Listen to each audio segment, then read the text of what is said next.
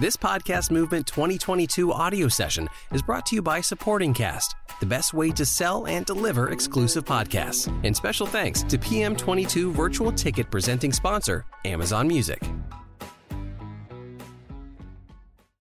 Um, thank you guys all for coming. We're really excited to be doing this panel. There are a lot of panels um, at Podcast Movement, and there's a lot on industry trends, monetization, sales, what to do when you've already launched your podcast. And so we really want to do a panel about uh, focused on creators and to hopefully inspire you and give you some tips so you can walk away here and really break out.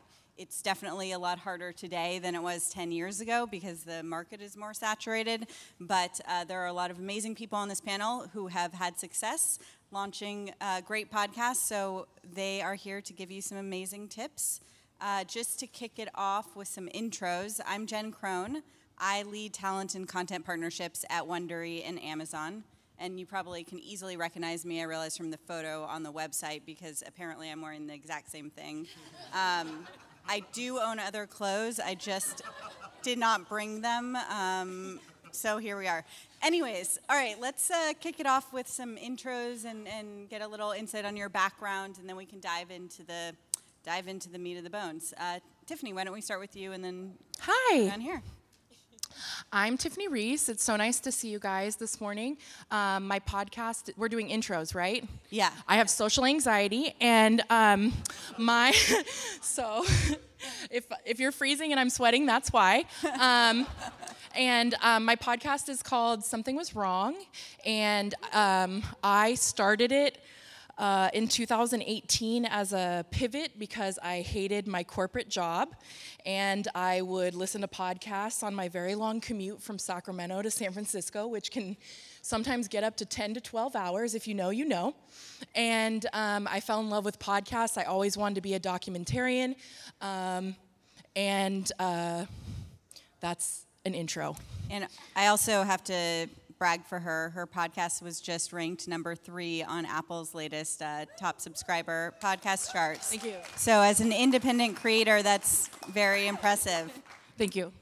All right, Jess. Hi, everyone. I'm Jess Cordova Kramer. I am the co founder, co is in the audience over here, um, uh, and CEO of Lemonada Media. Um, we're three years old, and man, it has been a ride. Um, this this wonderful woman and I met because both of us lost our brothers to overdoses two years apart. Um, and I made her talk to me. I was at Crooked Media. I was their first producer hire. Um, I heard her on a podcast talking about losing her little brother, Harris Wittels. Um, Harris wrote Parks and Rec and Master of None and died in 2015, and my brother died two years later. And she is the first person who made me smile um, after I lost my brother. And so I stalked her because that's what you do um, when you're in deep grief and desperately need a friend to talk to. Um, and uh, wore her down slowly. We made a podcast called Last Day together.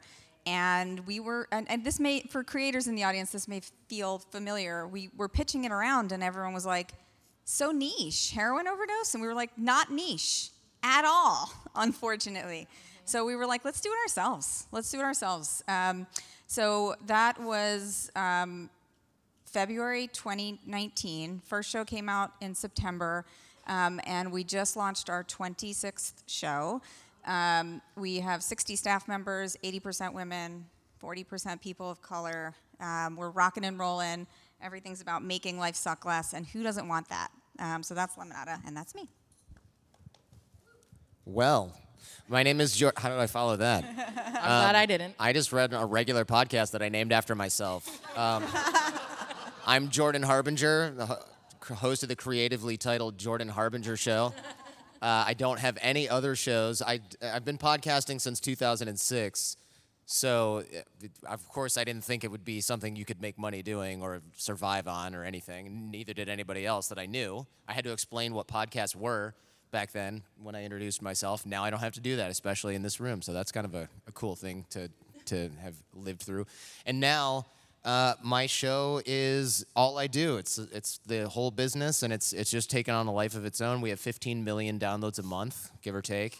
And yeah, I make a living in my pajamas most of the time, like many of you also do. So I've been on PodcastOne for a while. That's and they've really been a, an awesome partner so far.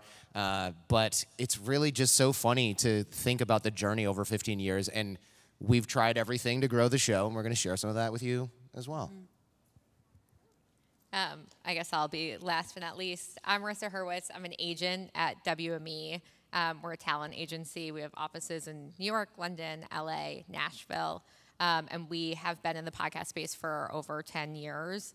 Um, and so we do so much more than just deals and helping podcasters get their shows monetized and made, um, but also sort of think holistically about how we can build 360 businesses for our podcast. So not only can you think about it as an audio property, but how can you expand and build your brand off of that? And how can we help our creators and our clients build their goals and achieve what they, whatever they want to do um, with sort of an audio business being at the pinnacle of that? Great. Um, all right, to dive right in, I'd love to start with the creator perspective, uh, Jordan and Tiffany. I think it would be really helpful to hear what initially inspired you to launch your shows and uh, what was the process like along the way were there any like how did you go about launching them su- successfully were there any marketing tactics uh, that you use that you can kind of give as tips to creators and the audience You should go first because you started in the dinosaur years. That's true. I did. Um, there was no such thing as a podcast launch in 2006. It was called just uploading an MP3 file to a GoDaddy website, and then somehow it got into iTunes. I don't even know. Um, that was so early that there was no show art. So, to give you an idea of, so people just navigated these weird text menus to get to your show, and it wasn't hard to launch back then because there were like 10 shows in the health and wellness category, or 20. So you just people found you because they tried every podcast, and it took them an afternoon or so.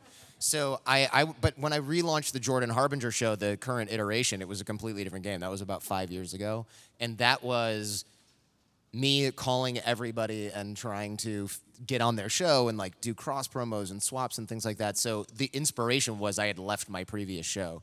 But initially in 2006, it was just, oh, I'm talking about my dating life and other things like body language, which was, I was sort of like a very niche show at that point. And I was recording the conversations and tr- burning them to CD and handing those out to people who are interested, which is a great way to distribute a podcast, by the way. You should try it. and um, and I realized that wasn't scalable. And then somebody told me that you could put somebody told me you could put the sound files on the internet. That's how early this was. Sweet. So, um, I, um, like I said, I, I uh, started out as a uh, kind of a pivot in podcasting. Um, I studied uh, fashion design and merchandising in college. I got my quote dream job in the fashion industry in San Francisco, and it was garbage, and I hated it. And so I loved podcasts. Um, like I said, I love documentaries since I was a kid. I was like that weird kid that watches documentaries um, and like true crime and all sorts of things like that. So I knew I was interested in working in that field, but obviously it's a little bit of a transition. Um, I had already made a living on the internet um, for 10 years before launching my podcast. So I think it's important to note that I did have, um, you know, I, I, think it was only like 3,000 followers on Instagram at the time. I was certainly not by any means not like a huge um, influencer in terms of in terms of income, um, but I did end up like working for companies like BuzzFeed and um, some other bigger platforms that gave me a little bit of a start for sure but it definitely was a transition like hey guys remember how i used to only talk to you about surface level things on every level? Well now i'm to talk to you about the deepest darkest things that have ever happened to people. Like please stay tuned. So yeah i lost a lot of followers that week but it's worked out okay. So i think like it's important to say because if you're sitting in this session, you might be thinking, like, it would be really great to not have that boss anymore and pivot. And so I get that motivation. And also, like I said, I have social anxiety, and it's so cool. I work from a closet now where no one looks at me. and it's dark, and I close my eyes, and I'm so calm, and I'm able to actually um, engage with people in a way that works really well for me. And I feel really, really fulfilled every day in that connection, even though it doesn't happen directly face to face.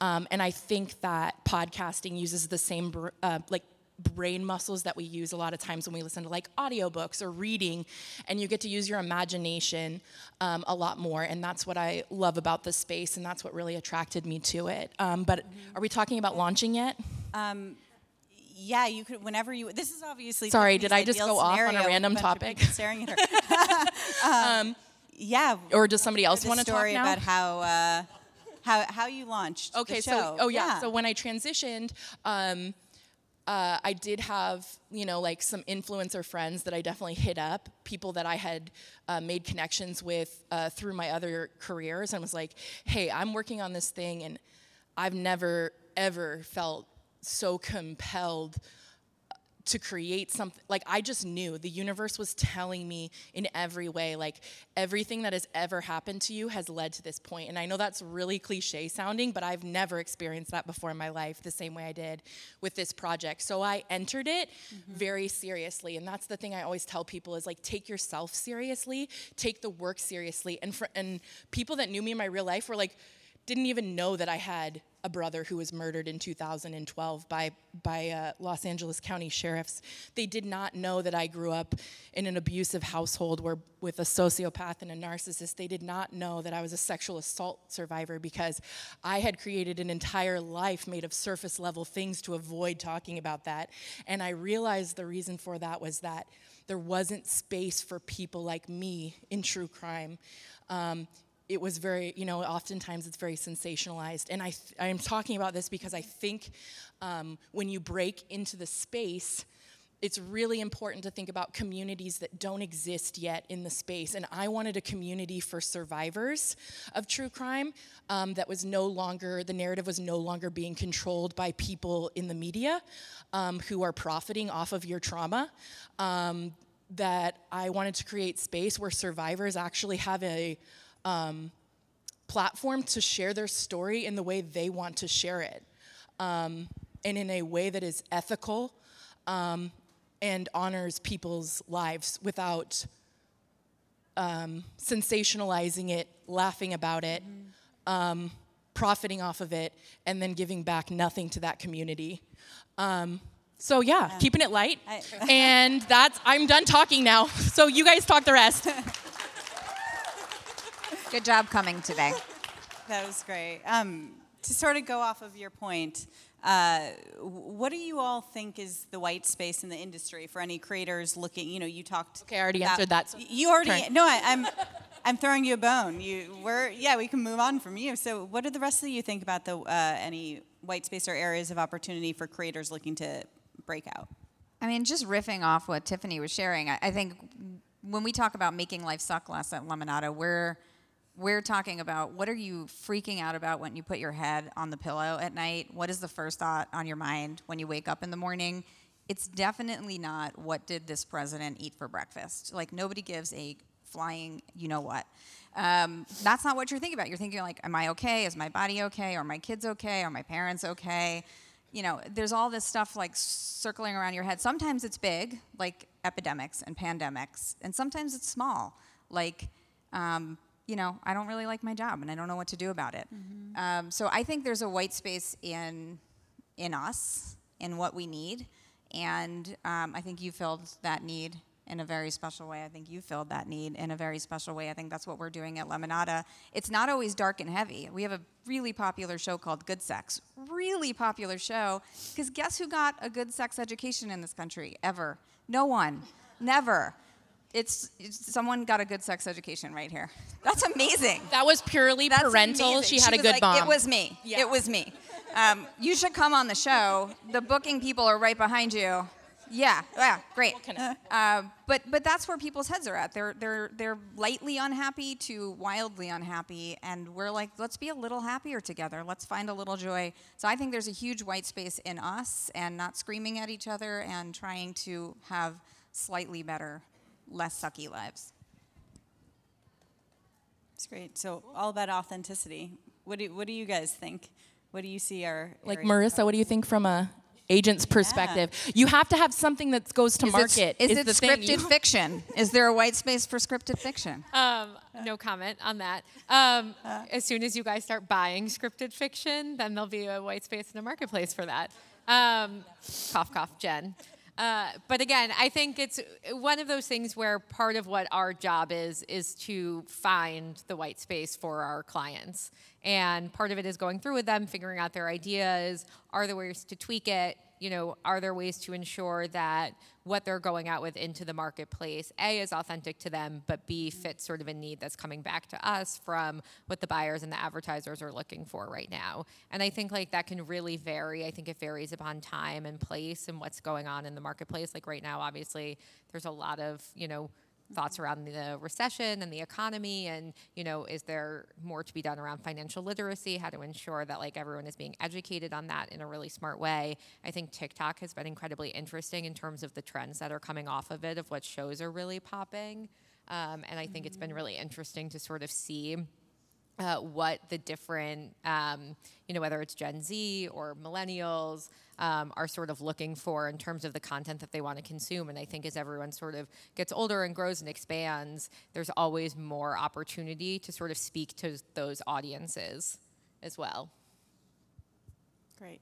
Um, so I think it'd be interesting from an agent perspective uh, to also uh, talk about something else, pivoting a little bit, but podcasting is very different than it was a decade ago, and you find that more and more podcasts that really break out are finding their voice and building out a brand that extends beyond the podcast itself, whether it's touring, books, uh, live streaming, Patreon, building out these fan communities and I would love to hear from an, from all of you guys, but first from the agent perspective, um, how you work with your clients to really build out a brand that can extend beyond the podcast. Whether you have any real life examples you can walk us through, um, and what exa- what things creators should be thinking about when they're thinking long term about launching a show. Yeah, hundred percent. I mean, I can talk to about you know I represent Morbid, Alaina, and Ash are obviously incredible creators who have built.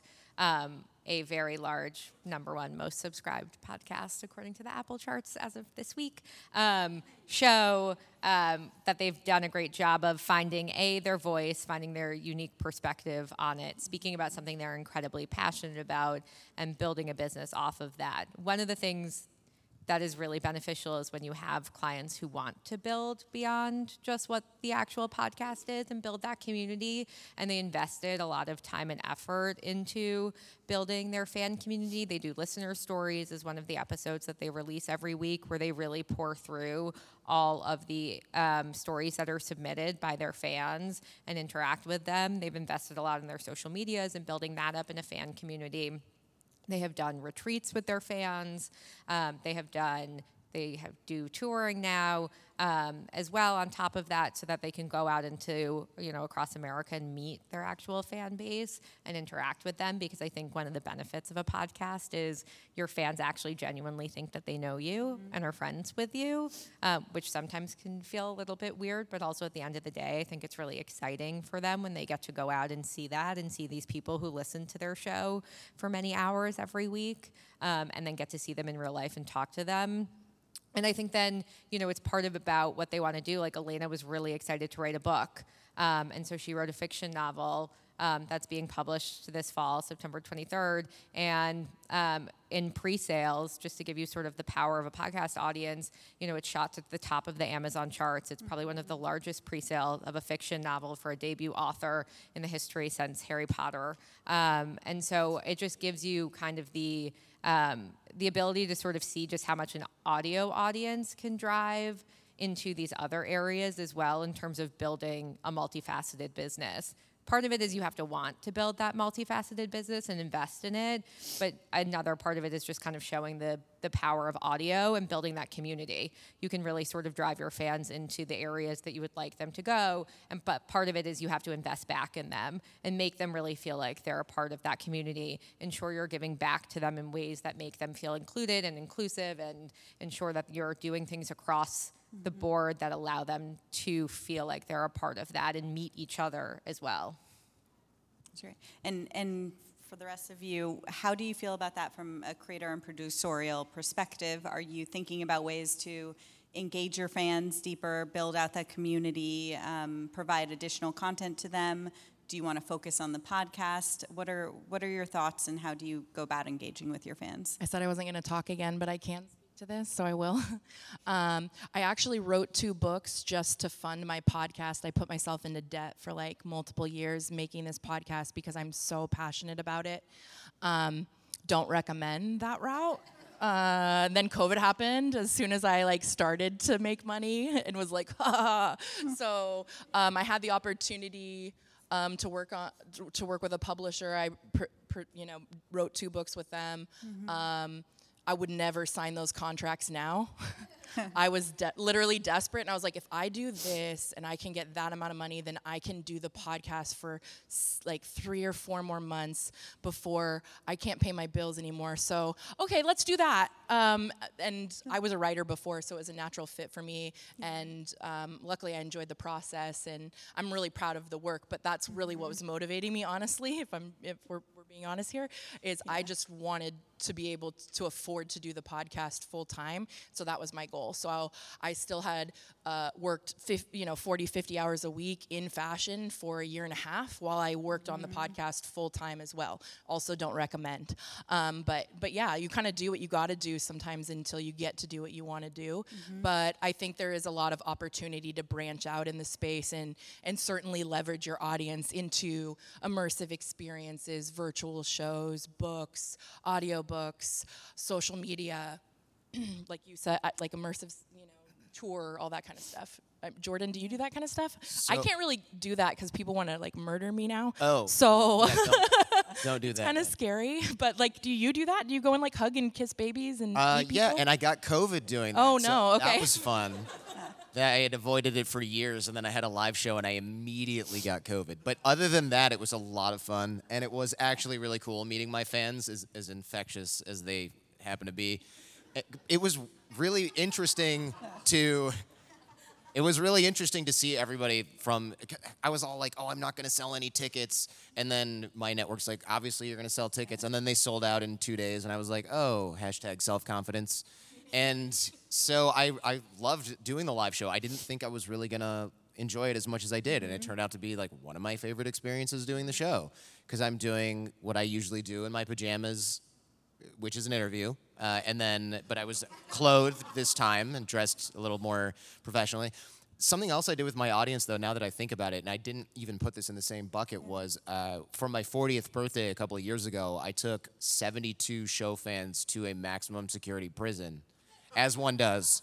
And we had a birthday party in there, but also we mentored a bunch of these inmates, like mock job interviews and guys who had graduated from a program where they were getting released and they needed like life skills because they'd been in prison for a, mm-hmm. a mm-hmm. decade.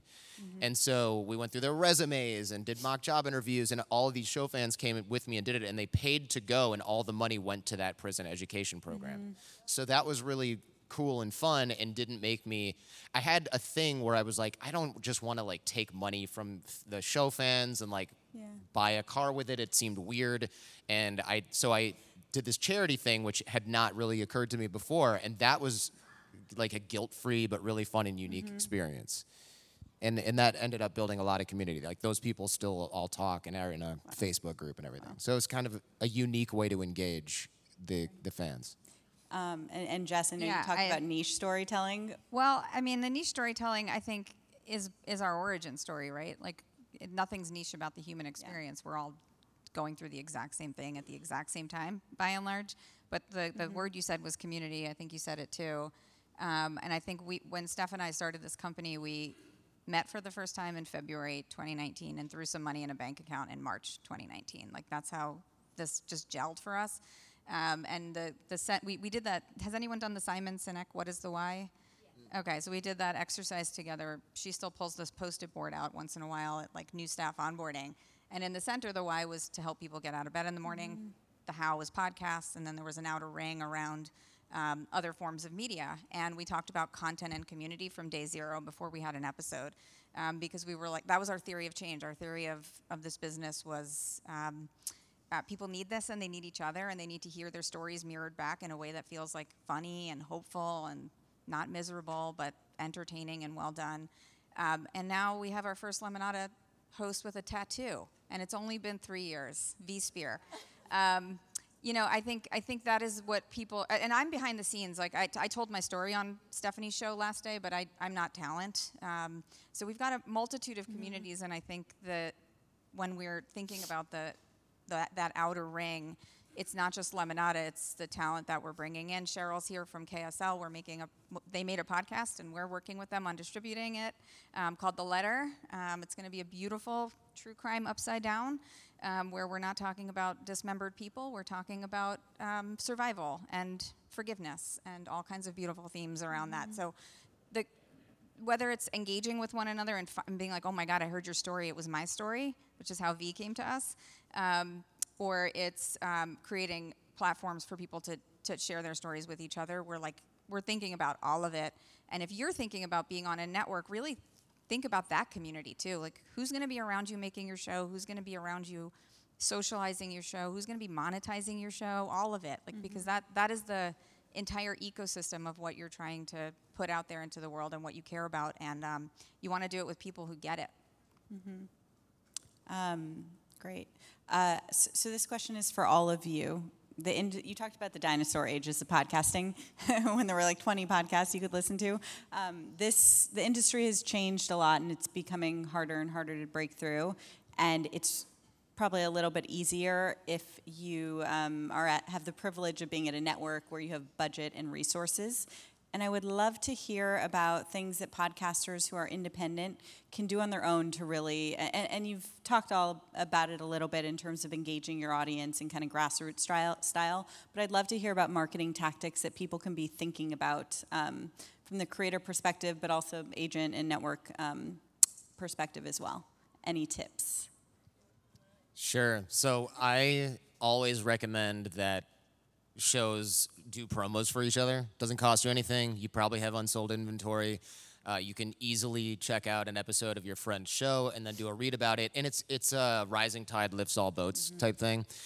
I know people are worried about losing their listeners. I, I understand that impulse, but if you are losing a fan to another show, that's same thing is happening with their show to your show, and you're just it's just people finding a better fit. But really, they're just listening to both of your shows. So the competitive instinct, if, if it is sort of stopping you from doing that, I would say not to worry about that. Mm-hmm. And you can do that for literally years. And you can, of course, there's room to go and be a guest on somebody else's show if that makes sense. But even if your format doesn't make sense for that, like you don't interview people, promos, promos, and more promos, and the better your reads for each other, the better you're all gonna do. I did that for like 11 years and it, it worked. I mean, it, it worked. It mm-hmm. built my mm-hmm. first uh, probably 100,000 people came from just doing that over and over and over and over again. I had to limit the number that I did because it was effective and I was like ruining my own show by constantly doing it and driving my wife crazy because I did it all day, every day. But that works and people should lean into that. It's I, it, I know people are a little hesitant to say like, mm-hmm. can you mm-hmm. do a promo for me? But if you trade it it just it once you see the results, I think you're gonna go crazy for it. And now there's attribution tools like Chartable where you can see the conversions. So learning how to use something like that will will make you excited for this. I think it's also about consistency. Like, mm. yeah, you're going to drive your partner crazy because you have to do all of the things all of the time to break mm. through. And there's a promo Slack exchange. So, like, if you if you need help finding it, um, but on Slack, there's a channel for podcasters, indies, big networks get in there and be like, hey, I have a show. It has 50 mm-hmm. listeners, 5 million listeners. Does anyone want to swap with me? And you will get a bunch of responses. Um, yeah, so I was really scrappy, obviously, for a long time um, with my zero dollar budget um, and bad credit. Um, so I just hustled, like, hit up everybody I know with any kind of platform, ask them to support the work. Um, you know, used social media, said yes to every single interview or the first few seasons like you said because that not only mm-hmm. helps just you know grow your audience it also engages with the algorithm on apple podcasts and it likes it likes those things um, and for me i'm like a really fact data driven person so i spent like a good month, I would say, just reading thousands and thousands of people's other podcast reviews for other shows that were in the genre I wanted my show to live in. So when I'm working and consulting with people who are like, I have this idea and I want to I want to make a show out of this idea, the number one thing I say is like, first like where do you want it to live? I think of like your your show is your house. So what street do you want to live it, uh, to, it to live on? What is everybody else on that street already giving out what is your unique mar- like property value? What are you bringing to the table that is different than someone else? And that's not a funny pun. It's not a tagline. Um, copying somebody else's like exact like make the most you version of the like podcast because that is the most important thing because i'm not for everyone but the people that um, do like find value in the work that i create really find value in it. And i would rather have 1000 engaged listeners who actually care about my like they know when i give a, a sponsor shout out or something that i mean it legitimately and have a real authentic connection with those people than you know 10,000 people who really don't care about you. And if you look at the data, those 1,000 dedicated listeners are actually going to be more valuable to your brand because they're going to give a thousand uh, recommendations to their friends and family. And when people come to you and they're like, dude, you have to listen to this thing.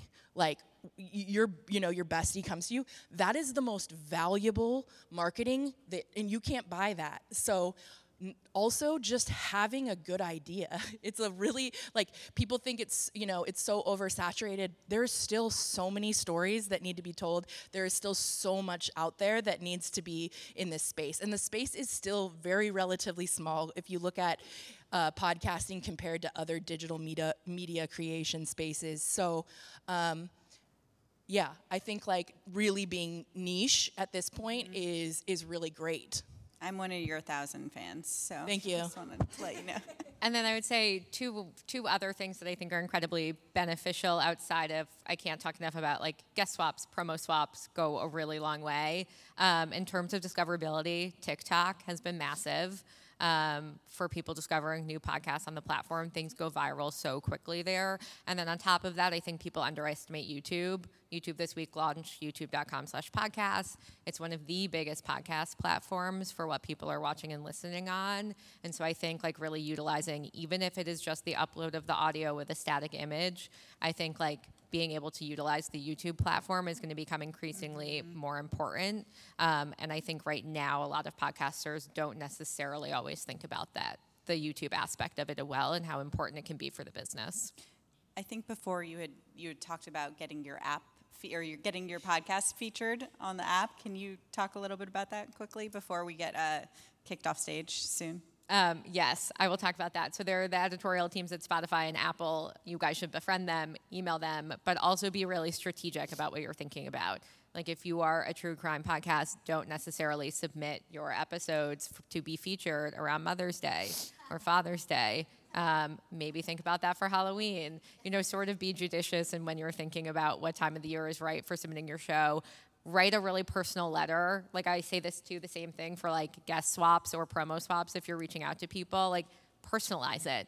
Don't just send like one generic email that clearly has gone to 20 people. Like say something personal. Take a time to listen to the other show. Find something you liked about it, something about their socials. Like really try and relate to the person and make yourself sound relatable and that you know what they're doing. Because I can tell you, like, we get a lot of our clients' emails, um, and you can tell which ones really took the time to actually put in the effort and which ones were just sort of a copy and paste. Think about it as a cover letter for a job. No one wants to send the same one to every job they're applying to.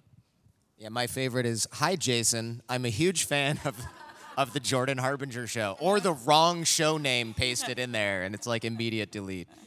Yeah, that's funny. You do get that a lot. It really doesn't take much to personalize it, and it goes a long way. And don't say you're a huge fan of someone if you've never listened to it. Because when I say, What's your favorite episode? and you say the last one, I know what you're doing.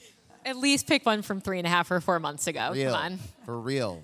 Um, great. All right. I'd love to open it up to some audience questions. I think we've got time for a few questions uh, if anyone uh, has anything they want to ask.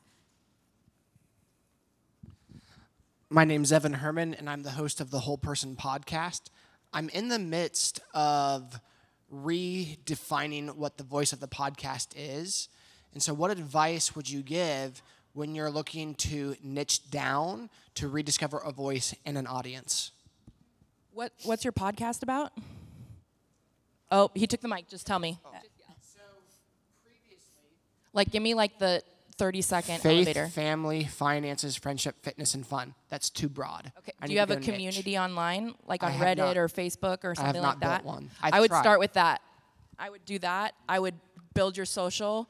You got to find your people where they're at. So they might not be on podcasts yet, and that's the other thing, like what you said, like about the oversaturation thing, is like um, the next like there are podcasts that convert people to podcasts. And as, as podcasters we benefit when when new shows convert new listeners. Only half of the united states listens to podcasts um, or is that correct? I don't know. Keep me honest. Something like that. Um, and um, so yeah i would look for them in the streets basically like wherever they are if they're not there um, or go on other shows within your um, that would be my advice yeah Hi, I'm Allison Marino. My question's for you, Marissa. Can you talk a little bit more about what kind of podcast content really works on TikTok and how podcasters are using that to be successful? Yeah, I mean, it's definitely varied. We've seen a bunch of shows go viral. Comedians obviously do really well on TikTok just because already they have, they're good at making short form content. Um, but we've had plenty of podcasts that have gone viral on the show because they're making, you know, quick clips using the audio content, finding those really funny bits that are relatable or self deprecating or fit within the trend of your show. Um, and you can sort of watch like pretty quickly when you go on TikTok when the algorithm is incredible for your for you page of what you're getting served on and you can sort of see like what the current trends are of the moment. Apparently everyone's obsessed with corn. I haven't quite figured it out yet. I'm not sure that where little that boy is. you didn't see the corn video? I've heard he's the the, most precious angel. Haven't seen the and he loves one. corn and he's the best. You'll i'll send it to you. Okay bye. Perfect. Um, but you can sort of get a sense from that, like certain things will just have a moment and go viral, and it's sort of about trying to tra- tap into those trends um, and figure out a way to sort of utilize that algorithm to deliver the content to the audience you're trying to hit. Oh, also I used a hashtag, um, and that was really valuable. So, and that's a free.com. So, your podcast, what did you like this episode? Post on social, use the hashtag. It automatically gets people to post about your show. You click on it, people can talk. It's a thing. It's free. Do that too. Five minutes. Any other questions? Going once? Ah, there we go. Hi, I'm Bruce Smith. I have the uh, Essential Discourse podcast. Um, you kind of answered the question that I was going to ask, but I, I would like for you to just. Uh, Let's talk in about it on- more. Yeah. um, What's you your said podcast about? fi- Sorry. Well, the Essential Discourse podcast is basically uh, black culture, uh, the black experience. I'm on hiatus right now because I got very frustrated because my network of people, uh, maybe you guys experience this. Oh, yeah, I'm going to check it out. And two weeks later, have you checked it out? I ain't had time, which is a lie because time and money are the resources that we waste the most of.